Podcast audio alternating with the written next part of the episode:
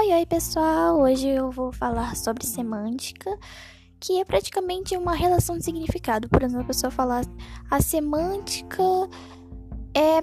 Você já vai entender o que é o significado, ou seja, a gente vai trabalhar com a denotação. E vamos para sinonímia. Sinonímia é questão, você já pensa logo, poxa, parece sinônimo, e realmente.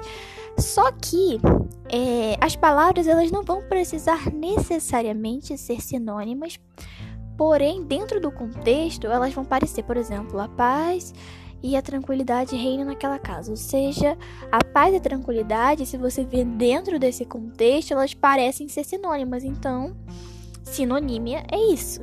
Antonom, é, anton, antonímia é quando, dentro de um contexto, as duas palavras ou mais, elas são opostas. Ou seja, tipo uma antítese, quando eu falei antes, oposição, só que elas não precisam necessariamente ser opostas ou, ou oposição, ou necessariamente ser an, é, antônimas.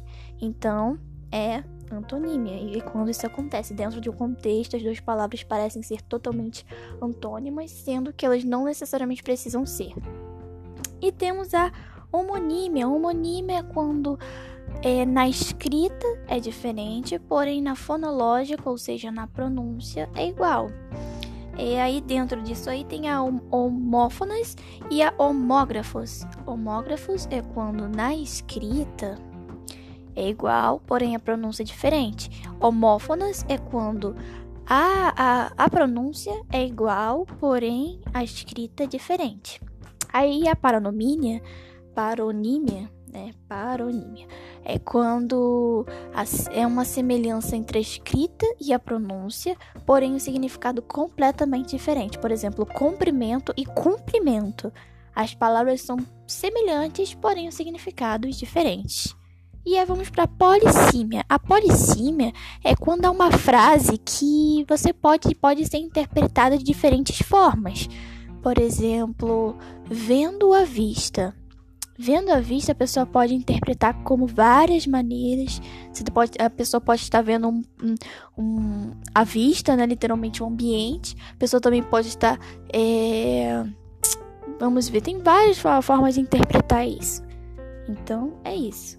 Hiperônimo, hiperônimo é quando é, uma palavra ela tem um outro campo semântico, outro campo semântico de outra, porém é, porém mais abrangente. Por exemplo, animal.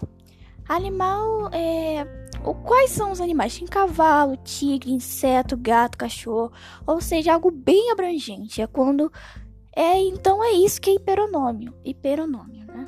Hiperonômio. E tem o hipono, hipônimo. Hipônimo é quando há uma. É, é tipo hiperônimo. Hiperônimo. Só que é um pouquinho mais restrito.